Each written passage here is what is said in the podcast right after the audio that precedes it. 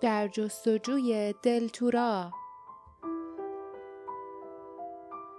کتاب ششم هزار توی هیولا. فصل هفتم جایی که آبها به هم می‌رسند.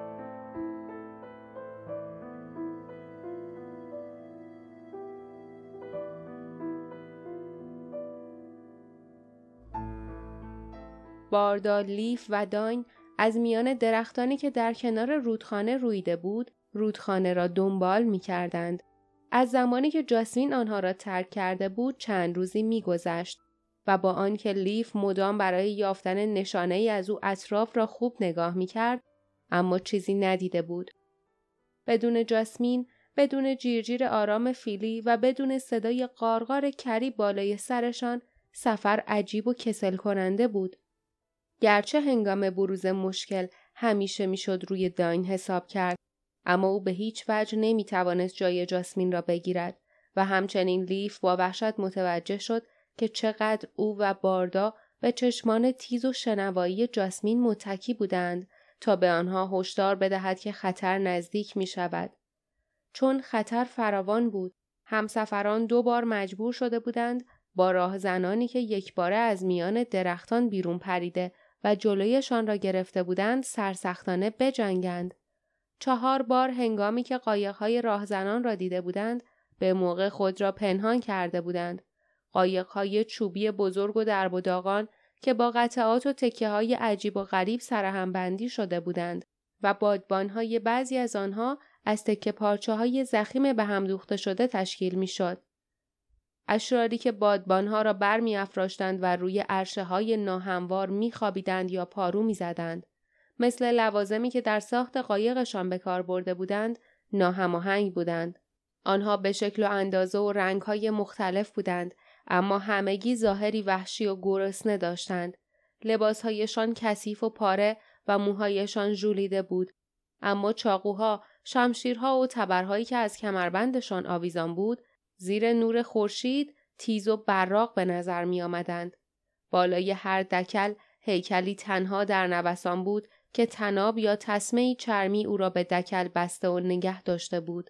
چشمان خشن دیدبانها که دست، کلاه یا شاخه ای از برگها را سایبان آنها کرده بودند، کناره های رودخانه و آبهای پیش رو را به دقت زیر نظر داشت. در جستجوی شکار، در جستجوی مسافرانی که آنها را بکشند و اموالشان را بدزدند در جستجوی دهکده های بیدفاع در جستجوی قایق های دیگر تا آنها را غارت کنند.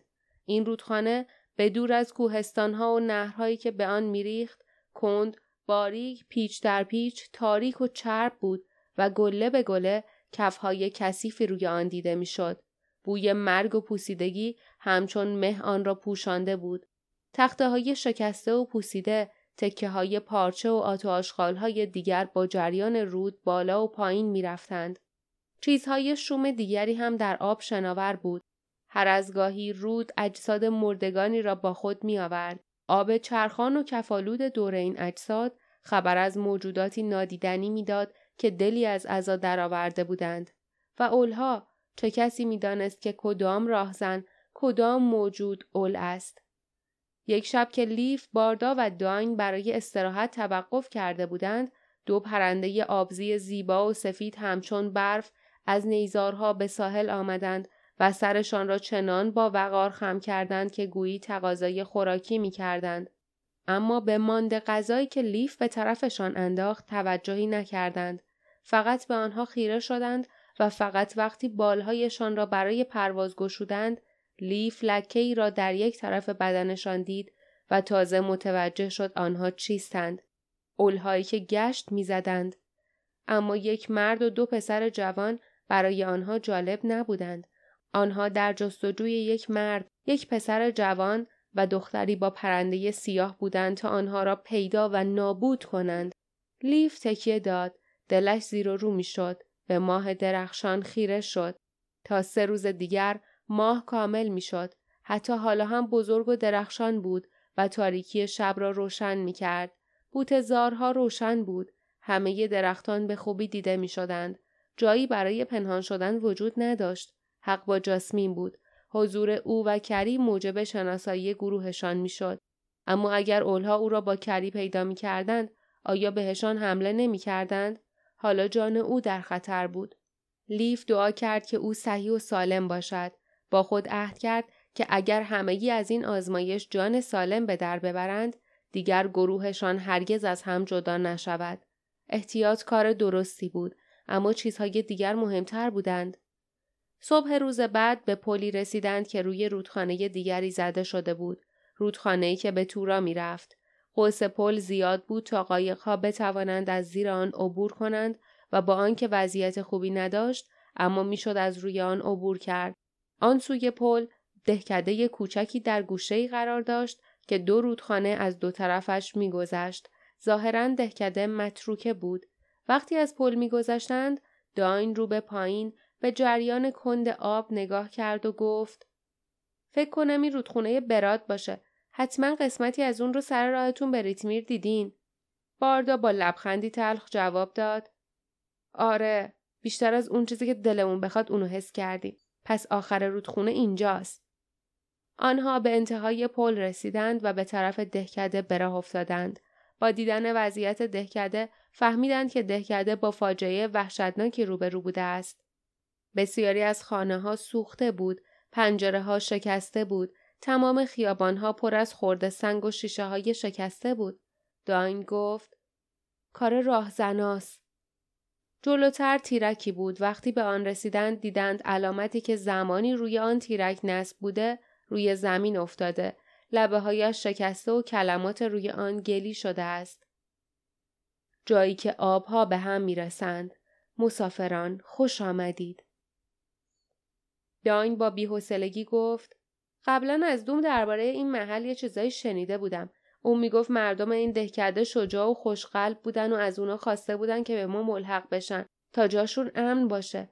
اما اونا نمی‌خواستن دهکدهشون رو ترک کنن تا به دست راهزنا بیفته. گفته بودن که تا آخرین نفس از اون دفاع می‌کنن. هنگامی که لیف می‌خواست روی برگرداند چند تکه بافتنی پشمی زرد و زخیم را دید که در امتداد نوک تخته علامت روی زمین افتاده بود. خم شد تا آنها را بردارد اما فوری دستش را عقب کشید. چون متوجه شد آنها طوری روی زمین چیده شدند که شکلی را نشان می‌دهند. با هیجان گفت باردا جاسمین اینجا بوده. شاید هنوزم اینجا باشه. این پیغام واسه ماست. پیغامی که کس دیگه متوجه اون نمیشه. می‌بینی؟ اول اسم خودش رو نوشته و تصویری از یه پرنده که منظورش کریه. علامت بعدی باید نشونه پناهگاه اون باشه. باردان نگاهی به اشکال روی زمین انداخت و گفت دایره باید یه قسمتی از یه ساختمون باشه اما منظورش از سر چیه لیف که نیرو گرفته بود بلند شد و ایستاد نگاهی به اطراف انداخت و گفت شاید شماره پلاک یه ساختمون باشه. جلو رفتند. داین پشت سرشان بود. شروع به جستجو در دهکده کردند. کار ملالاوری بود و هیجان لیف به سرعت فروکش کرد. معلوم بود جایی که آبها به هم می‌رسند زمانی شهر کوچک شلوغ و پررونقی بوده است. اما حالا همه جای آن نشان از وحشیگری و خون و خونریزی داشت. غذاخوری، تالار اجتماعات، هر خانه و مغازه غارت شده بود. هر چیز با ارزشی به سرقت رفته بود. بعضی از مهاجمان با پیروزی نام خود را روی دیوارهای اتاقهای نشیمن، خواب و تالار حک کرده بودند. یکی از نامهایی که روی چند دیوار تکرار شده و انگار دو بار با خون نوشته شده بود، ناک بود. اما نامهای دیگری هم بود، فین و میلن. لیف با نفرت به آن نوشته های بدخط خیره شد. با خود گفت ناک، فین و میلن اسماتون رو یادم میمونه. شما اولی یا نگهبان خاکستری یا خادم ارباب سایه ها نیستین که واسه کارهای اهریمنی تربیت شده باشین. شما آزادین تا راهتون رو خودتون انتخاب کنین و شما راه شکار مردم خودتون رو انتخاب کردین. انتخاب کردین که بدزدین، نابود کنین و آدم بکشین. امیدوارم یه روزی با شما رو در رو بشم. اون وقت باید تقاس کاراتون رو پس بدین. با قلبی سنگین جستجویشان را به پایان بردند. در آنجا حیات دایره شکلی بود که قابهای پنجره هایش نیز دایره شکل بودند. اما هیچ ساختمانی شماره نداشت و اثری از جاسمین نبود. لیف بیرون آخرین خانه ای ایستاد که روی در آن عکس ماه را به تازگی کنده بودند. به طرف باردا داد زد. وقتی ماه کامل میشه شکلش دایره است. یعنی منظور جاسمین این بوده که حرفش را ادامه نداد چون تازه متوجه شده بود که منظور واقعی جاسمین از پیام چه بوده است. با دلخوری از کنذهنی خود سرش را تکان داد و گفت جاسمین خیلی وقته که رفته. این علامت به ما نمیگه که اون کجای جایی که آبا به هم میرسنده. بلکه زمانی که اینجا بوده رو میگه. دایره به معنی ماه کامله. بعد علامت منها و عدد سه. اون دیروز اینجا بوده. سه روز قبل از کامل شدن ماه. باردا آه بلندی کشید و گفت درسته پس ناگهان گوش به زنگ شد و انگشتش را روی لبهایش گذاشت و گوش داد.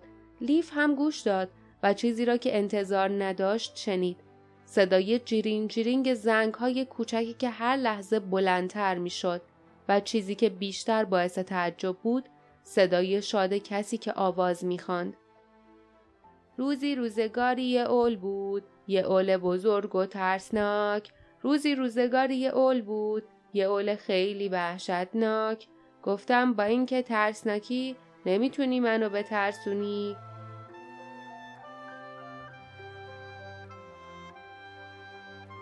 پایان فصل هفتم.